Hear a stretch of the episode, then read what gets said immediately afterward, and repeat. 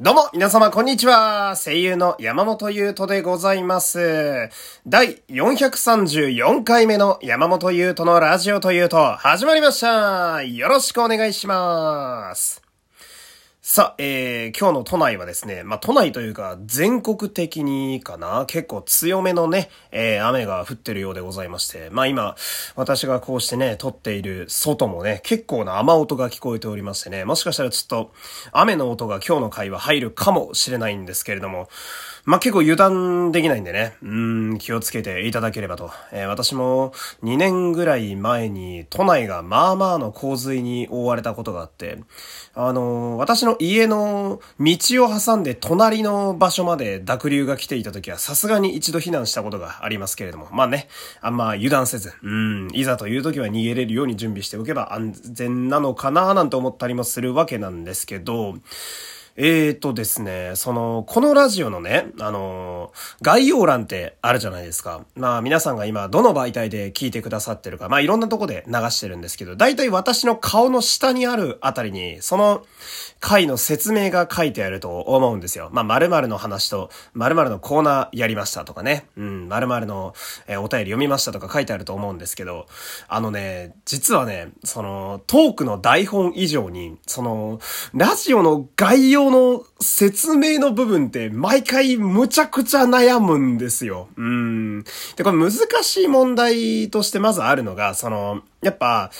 なんだろう。やっぱ興味を引かなきゃいけないっていう部分があるわけじゃないですか。うん。なんか、まあ、例えば初見でうちのラジオに来てくれたお客様がね、えーじゃあ試しにこれ聞いてみようかなって思った時に、何を喋ってるかは絶対分かった方がいいと思うんですよ。うん。まあ、例えば、じゃあ、ファミマのスイーツを食べた話みたいな。ファミマのスイーツの話してるんだ。こっからなら聞きやすいかなとか思ったりするじゃないですか。まあ、いきなり例えば、ドラクエ3の話って、まあ、ちょっとマニアックだけど、ドラクエか懐かしいなと思って聞く人もいるかもしれない。だから、説明欄手抜けないんですよ、基本的に。私が、例えば、あいみょんとかだったら、あの、概要欄が空白でも聞くと思うんですよ。いや、私も聞きたいっすよ。何喋んのかな、あいみょんって思うんで。うん。だけど、ま、そうもまだまだいかないので、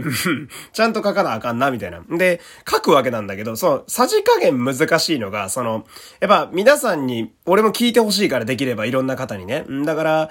こう、なるべくパンチのいいワードとか置きたいいんだけど、例えば、まあこのラジオで今喋ってる中で、こう、これは自分的にも面白いなってワードが時々ポロッと出ることがあるんですよ。まあそれも喋りの世界の面白さやと私は思ってるんですけど、台本にない謎のパワーワードが急に降りてくる時があるわけですよ。で、そういうパワーワードをさ、その概要欄に書いてもいいかなと思うんだけど、ただそれってさ、ネタバレじゃない。うん。だから、スターウォーズで言うならさ、ダース・ベイダーの正体がアナキンだっていうことぐらい、最後まで見ないとわかんないぐらいにしてほしいレベルじゃん。うん。なんか、コナンが江戸、あの、コナンが工藤新一っていうレベルのネタバレだったら別にいいんだけど、ネタバレでもなんか、うん、ならいいんだけど、なんか、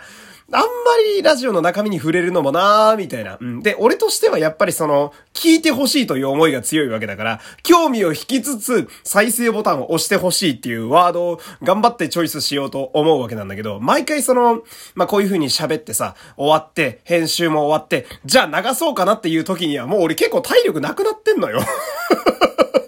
やっぱ、喋るって結構体力持ってかれるんですよ。まあ、これは、あの、声優業とかで時折叫んだりする仕事とか終わった後のガクって G がかかる感じとかですごい分かってはいるんだけど、うん。毎回すごい悩むんですよね。うん。何書けばいいと思います？皆さん。逆にね。うん。やっぱ、丁寧に説明しすぎても微妙やし、みたいな。うん。だから、次回予告みたいな感じが一番理想かなと私は思ってるんですよね。気になるなーぐらいで見てくれるかなぐらいな。うん。まあ、そんなことも考えつつね、えー今日も多分これが終わった後も何書こうかなってなるんですよ。うん、だから、文字の部分も気使ってるんだなっていうのね、えー伝わればなと思うんですけど、まあ今日もね、えー最後まで楽楽しくね、えーラジオやっていきたいと思うんですけど、んでね、まあ今日喋りたいことがですね、ちょっとゲームのこと喋りたいんですけど、あのーまあ今月、もう6月にね、えー入って早くも4日経とうとしておりますけれども、今月ですね、えー、戦国無双5というゲームが、ね、発売になるんですね。うん。まあ、無双シリーズというのはね、皆さんも耳に挟んだことあるかなって思うんですけど、まあ、アクションゲームのね、ね、非常に歴史の長いシリーズでして、まあ、私なんかも、まあ、無双シリーズは、物心ついた頃には発売しては全部買ってるような状態、まあ、結構なファンなんですけど、こう、まあ、中1ぐらいから自分で買ってプレイするようになって、確か最初に自分で買った無双は戦国無双2やったと思うんですけども、非常に面白い、よくできたゲームでね、うん、本当に延々とプレイ時間を稼ぎまくってたような 記憶がありますけれども。で、この無双シリーズって戦国無双以外にもいっぱいあってね、うん、三国無双とか、あとはコラボ系のね、北斗無双とか、ワンピース海賊無双とか、とにかく幅広く色々出てる人気シリーズなんですけど、無双自体は三国無双が出てた時代の小学校から実はやってまして、うん、友達ん家に遊びに行ってね、うん、まあこう、一緒にみんなでやるみたいな、二人プレイとかできるんで、やっぱキャラクターもたくさんいるし、それぞれ自分の持ちキャラをね、えー、選んで、私は長領というキャラがずっと好きなんで、長領でずっと遊んでるみたいな。んで、一方、友達、えー、ムロくんですね。うん、久々に名前を出しましたが、えー、ムロくんはあの、長雲とかね、集体っていう非常にスタイリッシュなキャラが好きなんで、まあ遊びつつみたいな。で、ちなみにこのムロくんはですね、あの、この前の喋った令和っぽいなっていう質問が来た時の、あの、オンラインゲームで出会って結婚したという話の彼がムロくんなんですよ。うん、だから彼とはそのぐらいの付き合いがあるっていう話なんですけど、ムロ聞いてるか？ムロ聞いてるか？あとザキヤマ聞いてるか？福井の奴ら元気か？元気か？っていう感じでね。うん。まあ、とにかくその無双シリーズよくやっててね。だからその最新作が発売するのは自分にとっても嬉しいな、みたいなね。うん、ところがあって。ほんで、その戦国無双っていうゲームが、その、まあ、文字通り戦国時代がモチーフなんですよ。織田信長、豊臣秀吉、徳川家康の時代ですね。まあ、あの、なんだろう、江戸後期幕末とかと並んでやっぱ人気のある時代じゃないですか、戦国時代って。うん。で、まあそういう戦国時代に限らずですけど、日本史がテーマのゲームームとかって、まあアニメもそうですし、時には大河ドラマもそうですけど、やっぱ皆さん気になるのが私もそうなんですけど、人選だと思うんですよ。まあキャラクター、誰が出てくるかっていうのはすごい大事やと思うんですよね。うん。まあ信長の物語をやるんだったら、光秀は外せないよなとかさ、こう、龍馬の物語をやるんだったら高杉桂は出すよなみたいなそういうその、まあメインに据えるキャラクターと時代背景とか、あと史実での個性とか、いろんな要素が絡み合って毎回選ばれると思うんですけれども、でも、やっぱその、私は田舎のね、福井県というところの出身なんですけど、一番考えるのって、まあ私みたいな田舎者だと、自分の出身地の偉人がその作品に参加してくれると嬉しいなっていうのがあるわけですよ。うん。で、福井だと、あの、戦国武将は朝倉義景って人がいて、うん。あの、前やってたね、キリンが来るっていうね、光秀が主人公の大河ドラマにも、ユースケ・サンタマリアさんが朝倉義景として出てくれて、めちゃくちゃ嬉しかった記憶があるんですよ。で、その、朝倉義景っていう、まあ、皆さん初めて聞いた方も多いと思うんですけど、越前の大名なんですけど、あんまりピックアップされることが基本ないんですよ。だからさっきのゆうすけさんの話も嬉しかったってとこに繋がるんですけど、ですけど、皆さん聞いてね、聞いてね。え、ついにですね、その、戦国無双5に、朝倉義景が参戦することが確定したんですよ。ありがとう。ありがとう光栄。ありがとう。ありがとう。しかも、しかも、プレイヤーキャラだから自分で操作して遊べるんですよ。うん。いやもう最高だよ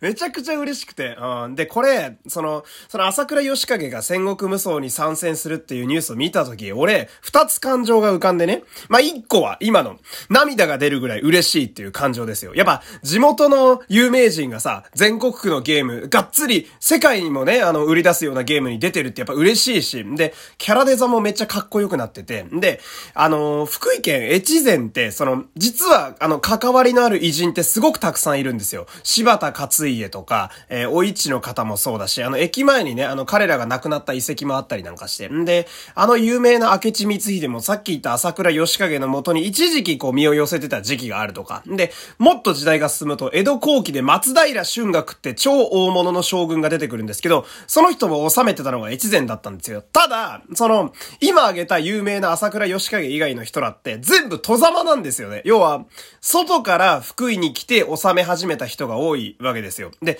光秀に至っては一瞬いただけだから、まあ、しばらくいて抜けたみたいな感じなんですよ。うん。だから、純粋な福井県人の偉人って、なかなかピックアップがなくて、うん。で、それが朝倉義景なんだけど、まあ、ついに選ばれたという、うん。これがもう非常に嬉しいわけですよ。うん。で、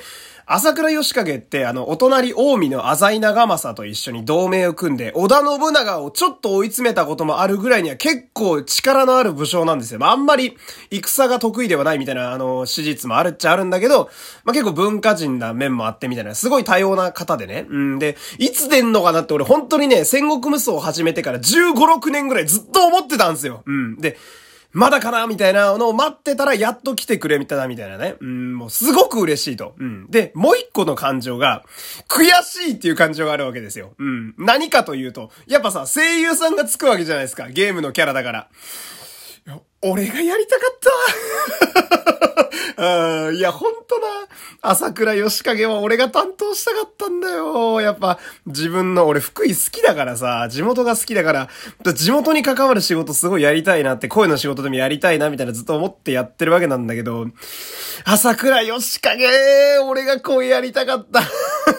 うん、まあ、朝倉軍ってたくさん武将いるんで、まあまあ、その、関連する人物ならまだチャンスはあるかなとは思うんですけど、まあちょっと悔しい気持ちもあり、でもやっぱり嬉しい気持ちが勝ったり、みたいなね。うん。ともかくその皆さん、戦国無双5ね、えー、買ってください。うん。確か、6月の後半ぐらいに、えー、発売になるはずなんでね。えー、ニンテンドスイッチ PS4 で、えー、プレイができます。PS5 も確かできた気がする。実は最初はね、戦国無双5はね、やんなくてもいいかなっていう気持ちがちょっとあったんですよ。正直ちょっと最近バタバタしてるんで微妙だなと思ったんですけど、朝倉義景が出るんなら、買うってなったんですよね。多分こんなことになってるのは俺ぐらいだと思うんですけど、でも福井県人にとっては結構いいニュースやったんちゃうかなみたいなね、えことを思いつつ、福井への思いを馳せて、えー、今日はこの辺で話終わりたいと思います。えー、最後までお付き合いありがとうございました。山本優斗でした。また明日さよなら